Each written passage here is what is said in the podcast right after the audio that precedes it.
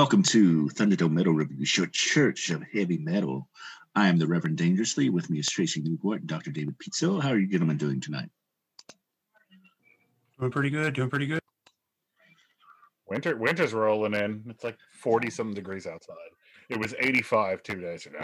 It was. It So was it's a, a- uh, precipitous change for sure. It's a weird time. I'm I'm happy for it. yeah, I'm kind of ready for it too. I was mosquitoes came back And again that one. It was, it was very Kentucky. it was super Kentucky. Um, but we are talking about something that is not Kentucky today. We are going back to the, the olden times of mine and David's youth and talking about the fourth studio album from Carcass, Heartwork, released on October 18th of 1993. So just a little over, gosh, what is that? 27 years ago. Um, yeah, man. Wow, we're old. Um, the, the runtime on this album is 41 minutes and 55 seconds. The lineup for the band is Bill Steer on lead guitars, Jeff Walker on bass. Uh, he was also the vocalist and wrote the lyrics. Michael Amott, also on lead guitar, dual lead guitars in this band. Ken Owen on drums. And they had an album that was designed by H.R. Giger. So the second one of those that we've seen, and uh, the other one being the Danzig album, and the producer for this was Colin Richardson, and it was released on what label was that? Earache Records. Yeah, this is part of Earache's golden age. Yeah, for sure. So Tracy, I think you're the new person in the barrel on this. So uh, why Yeah, we- I was gonna. I was literally about to put him on the spot. I'm like, so Tracy. what do I think of you? Because these motherfuckers are part of the reason you have your precious melodic death metal. I know. and this album, I had been on my uh, to get to pile for a while now. It's like good to check it out. And I will say this is probably something that maybe might be hyperbolic, maybe not. Some of the best guitar work I think I've heard in an album in a very long fucking time. Just that they have such a nice, clean, and fantastic take on like this idea of like doing guitars where you have both guitars. It seems like they're playing two different lead solos at the same time for chunks of it, and it's like, hmm, okay. I mean, this is awesome. I, I, I like this.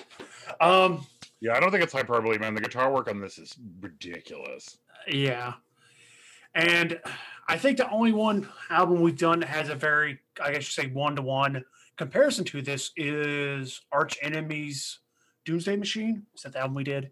yeah, way back in we the- did. way back in the day. And like I'm getting a lot of the familiar notes and beats from that. But obviously these guys did it before them. And uh, one thing listening to this, one thing that stuck out to me that me and you had the issue while doing that album is just like you get very much what you got in the first track is what you got in the last track, and it never changed throughout the way through. And this band, this album's similar to that, but we're not having. I don't think we're going to have the issue at least of talking about it because for the Doomsday Machine, me and you are both like, eh, it's not bad, but it's not fantastic, and we're both trying to pull out of our ass way to describe it. But this album, it does what they do significantly better than Doomsday Machine does. And this album just it just the hits keep coming. It's really well done from start to finish. And I've loved the guitar work on here.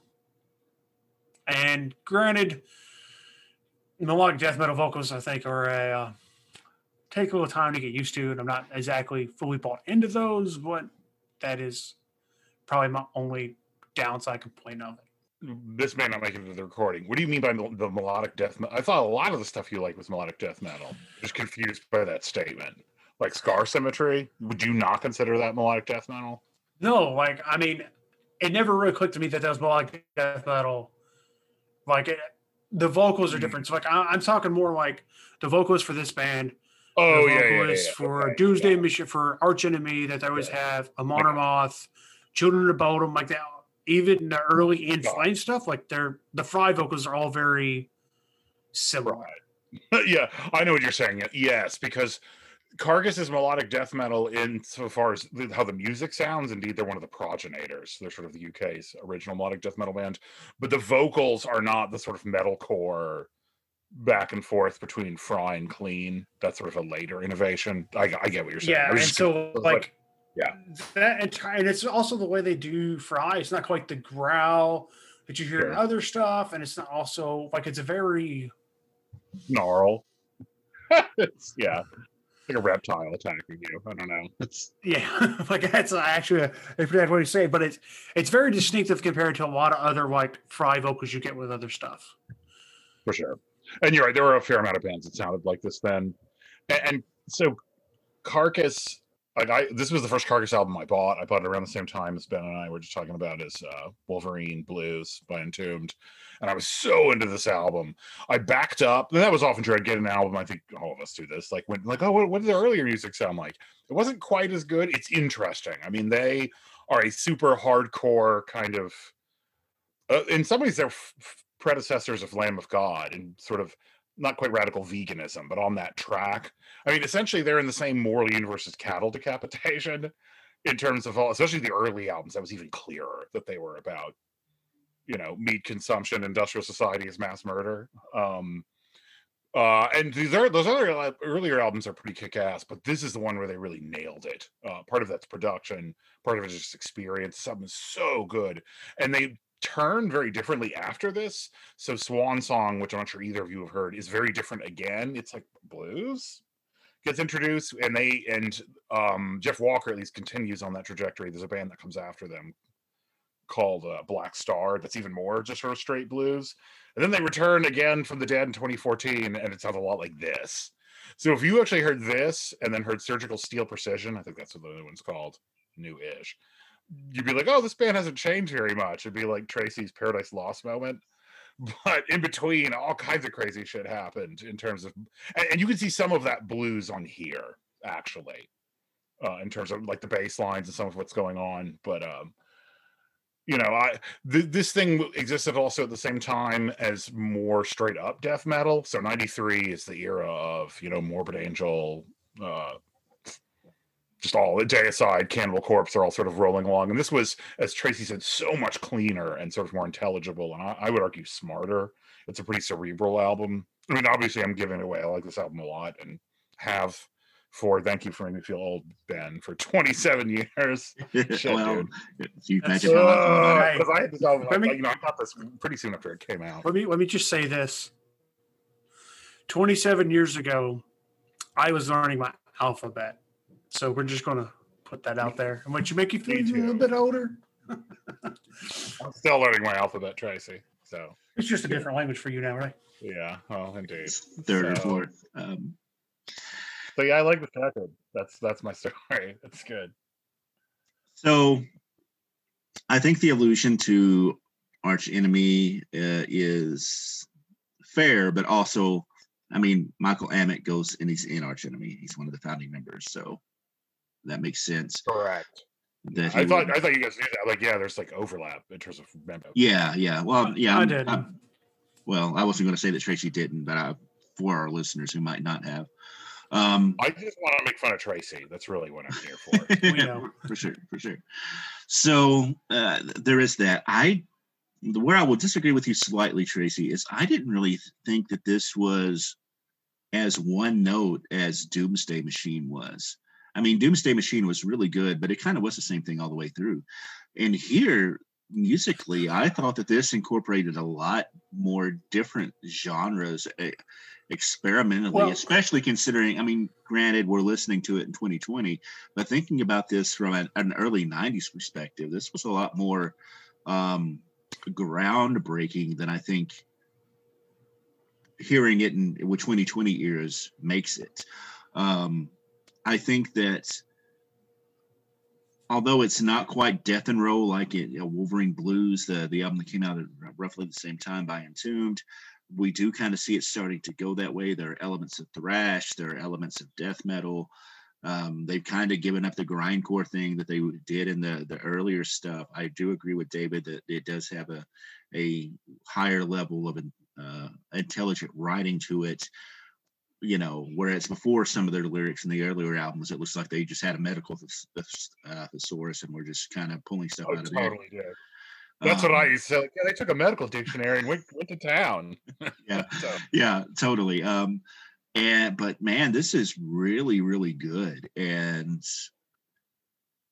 an underrated album i think i think it is a legendary uh, amongst a certain set but i i don't know why as good as this album is that it didn't do better that it's not more well known um because uh, of the stuff that we've talked about from the early 90s i think this is pretty damn close to being as good as any of it i mean i don't know that it's as good as say um seasons in the abyss or rust in peace but the fuck man that's the cream of the crop but, but this is really oh, good and the it's close. and s- I mean, my, it's just for my grade. It's approaching that, but I agree. It's not quite there, but yeah and but and the in some ways the way that the two guitarists are working with each other is better than what megadeth or slayer are doing. And i love the twin guitar attacks in those.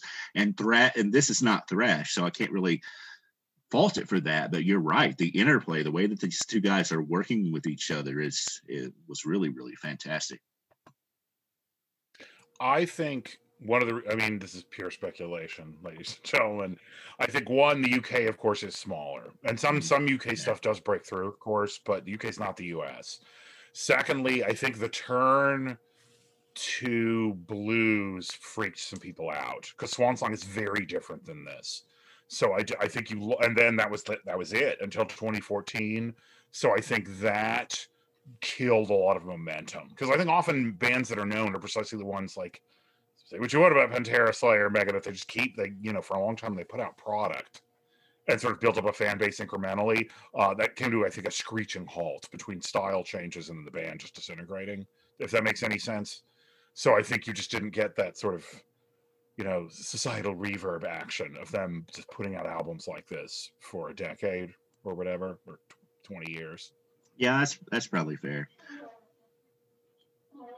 Yeah, and if I came across if I was like a one to one comparison to them in style, and no, I wasn't entirely meaning that because you could tell these guys are much more broader in their stylings than Arch Enemy was. That was very much, hey, you're going to do this one thing over and over again. These guys definitely mix it up, and I do agree to an extent. Like 20, 20 years, listen to this, you know, 27 years later part of the I guess you say the shock. I don't want to say shock value, but the what was rare then has for at least for me, what other stuff I was, a lot of stuff I was, you know, is kind of more common of the here, we're just going to do this grab bag of genres and have fun with it.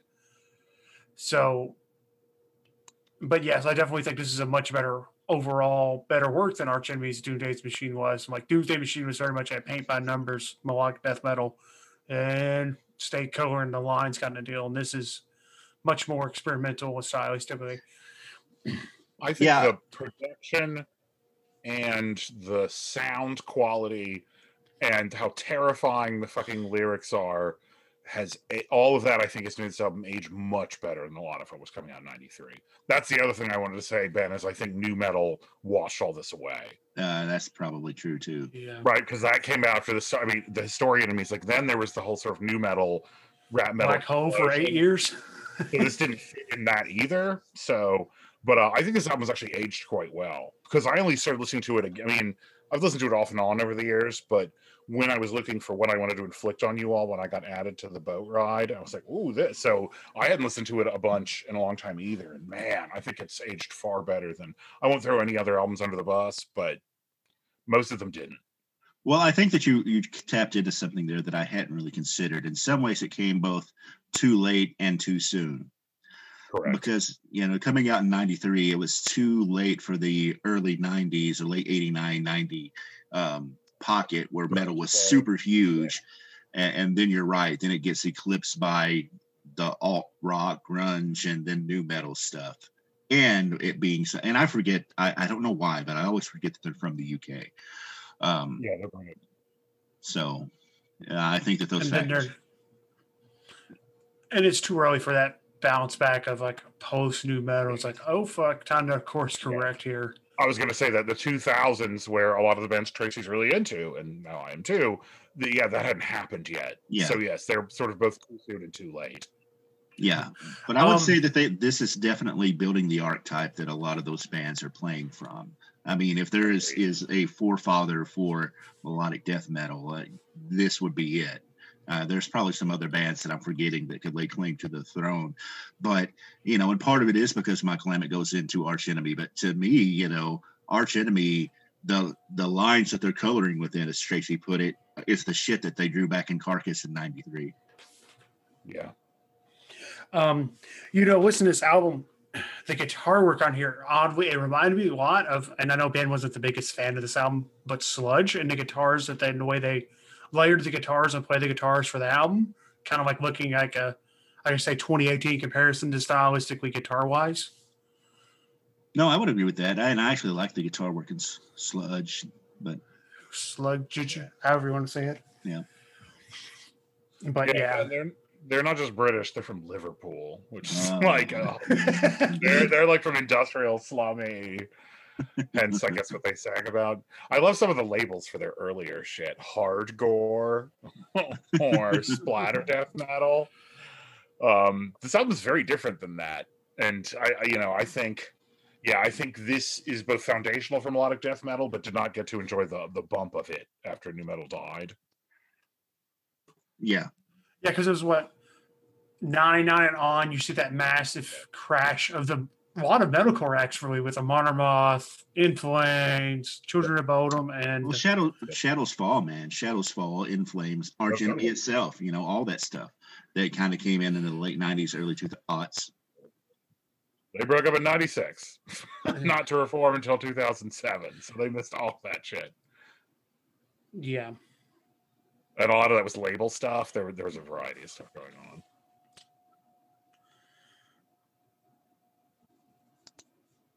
So At shall some we point, talk I'm gonna about? make you that one song. Oh, sorry, go ahead. Oh no, yeah, totally. Yeah, Uh, I was- yeah, at some point we. Yeah, I feel like we should do that and surgical steel. I'm not. We're. I'm not going to inflict those early ones on you. I mean, they're just not that. They're, they're all right, but I mean, they're scary. But they're they're not like this. Well, I mean, we've done some early stuff. I like Paradise Lost. It was terrible, and then that Cannibal Corpse. It's better than that. I mean, doing early shit. And I mean, we could delete this chunk of the discussion of doing some of the worst stuff, though. It also gives like, hey, we're not just rating everything a B. B I plus. yes, I thought that too. Yeah, Yeah, we probably Totally. Unless I pull some off the wall shit, in which you're both like, God damn it, Tracy. Well, some of the random is doing that, I think, but Mhm. the random selection. Yeah, we can put some bad shit. Like, okay, I don't, I'm not gonna name albums. You know it. You know it's not good. It, it's out. There's a lot of it out there. Yeah. Cannibal. We just go through Cannibal Corpse's catalog. Get- Yeah, but even that, it- Even that, man, it gets to a point where there are some, at least. Oh yeah, decent no, they get good, Yeah, but not for a bit. yeah, I guess that '97 album is decent, but before that, fuck that. Fuck that noise. so once Corpse Grinder joined, I don't remember when he joined, but possibly. 97. mm, there we go. joins. So, shall we talk about songs, gentlemen? Ye- Yep. Sure. Um, I guess I'll go before David Dane's all. Oh, look So- all. Yeah, go. So for me, I, I love the intro to this album. I think it's fantastic. Carnal Forge, really the first three songs, Carnal Forge, No Love Lost is a good one, two, three. Hell, actually the first half through embodiment, especially are really solid. As I'm looking through it and just kind of like, yeah, I can't really name a bad song on this album. Like I may just cop out and say it. Just 'cause there's Um. Yeah. I do. I, I, I like the uh, play on the Arbeit macht Fleisch. That's Yeah. uh, Fleisch. Fleisch. Fleisch. So that translates to what work makes. Work makes one meat. Okay. I was like, work makes. It's instead of work making one free, you, you meat, Tracy. I mean, you're living at that song every day. Yeah. That song's Yeah. about your life. Grave to the grind, as it Yeah, says in the song. Uh huh. It's a little Nazi, little critique of capitalism, some Liverpool poof, your puppeteer. Yeah. Um, I really like that song as well. Um, Blind Leading the Blind is also very good. I like Doctrinal Expletives.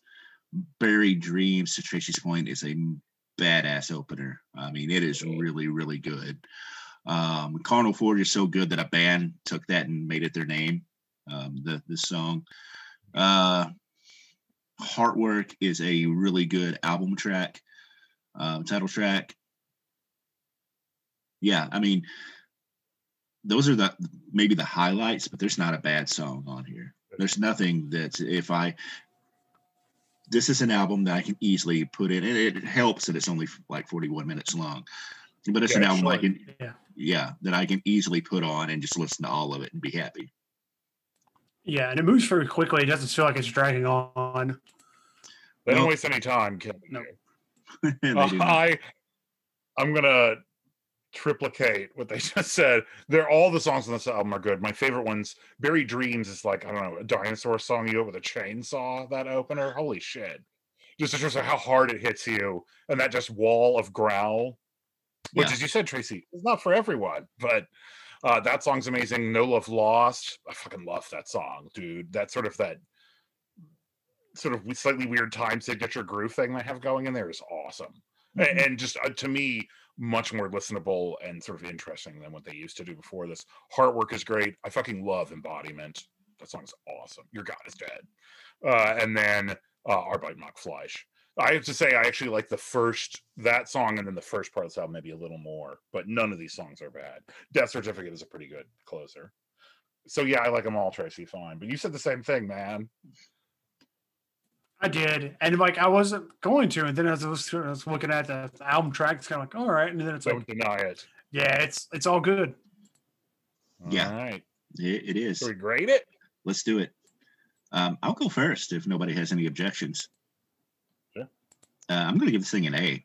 I don't think it's quite to the level of Rust in Peace and um, Vulgar Display of Power, maybe, but other stuff from this era, it's just, man.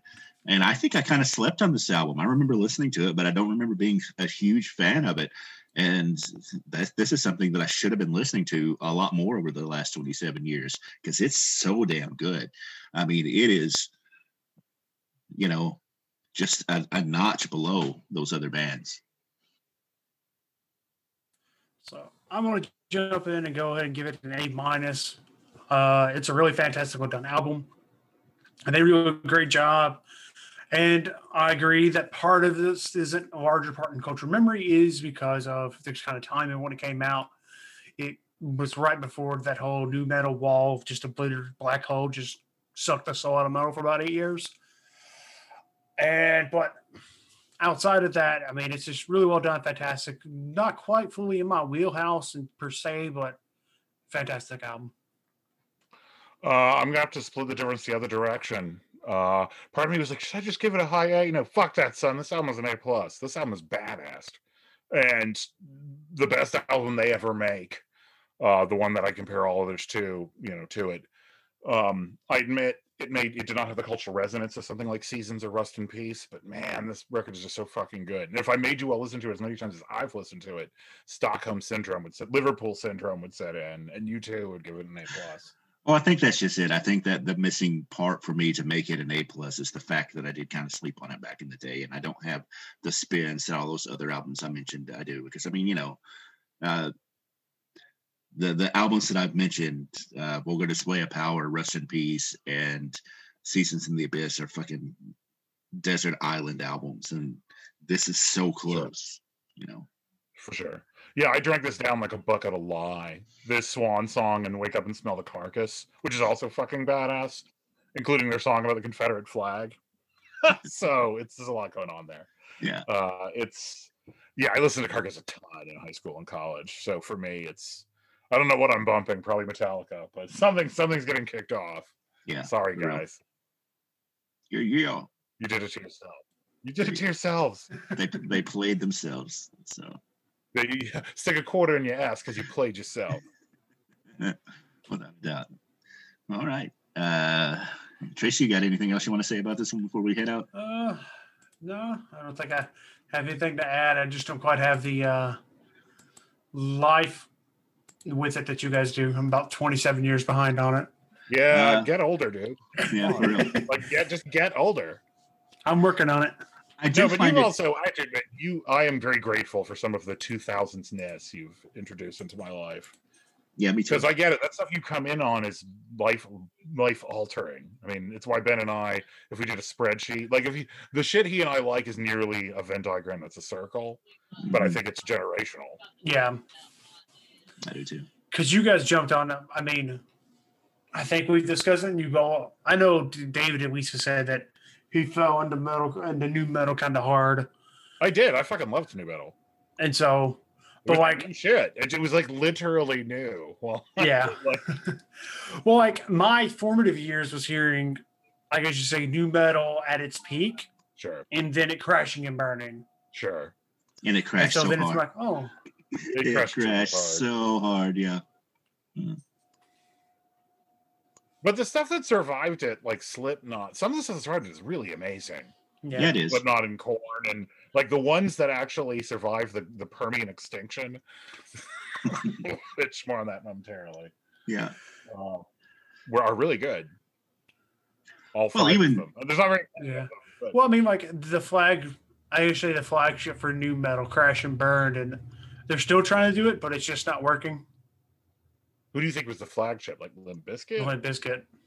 Yeah, he part of the problem is him as a person. We haven't done any Limp. Or did you guys do significant other already? We have not No, done any. actually, if I was to pick a Limp Bizkit album, it'd be chocolate starfish and hot dog flavored Yeah, water. we can do- Three we can dollar do bill, something. y'all. Three dollar bill. That.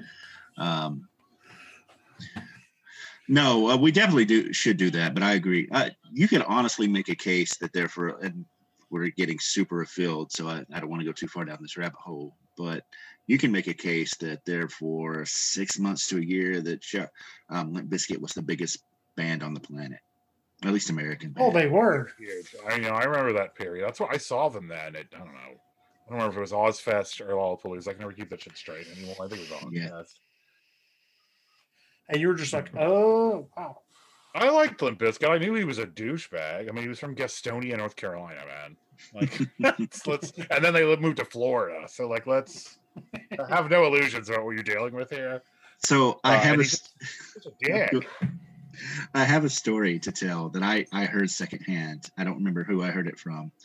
Um, actually, it was uh, a music critic who's really famous. Um, fuck, I'm forgetting his name. Chuck Klosterman told the story, um, and I will tell it here. And it might I might cut it out. I don't know, but it ties into the recent death of Eddie Van Halen. So after Wes Borland quit Limp Bizkit, they decided to to try out Eddie Van Halen to play in it. I don't what? know. Yeah, I right. I don't know why, but Eddie Van Halen agreed to try out for it to, to go play, and I, I don't. Something happened. Dude was a dick to him.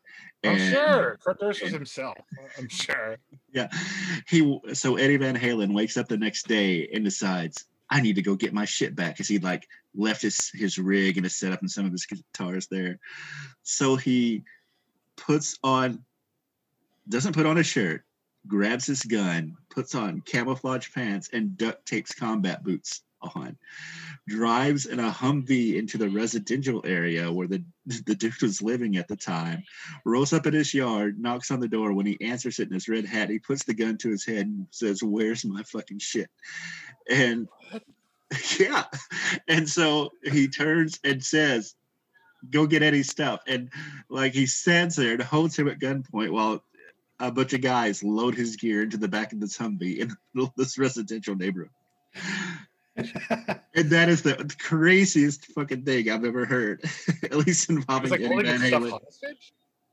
I don't know if he was holding it, I, or I don't know if he actually was literally holding it hostage. Yeah, yeah, I guess. I mean, I don't know. I don't know what happened to ha- have him do that, but yeah, maybe, maybe he was like, "You left it here, so now it's mine." I, I don't know. I don't know what it was, but it was crazy. Shit, dude. That is that that did not I did not have that on my Eddie Van Halen bingo card. That's- Man. um, yeah, that was I wonder insane. how much cocaine he had done up to prior to that. That's Just like, you know good what? question. Fuck it. I don't I'm know going any to get stories that good, other than maybe than Danzig getting his ass beat by skinheads and thrown through a plate glass door at a party in Chapel Hill. Yeah.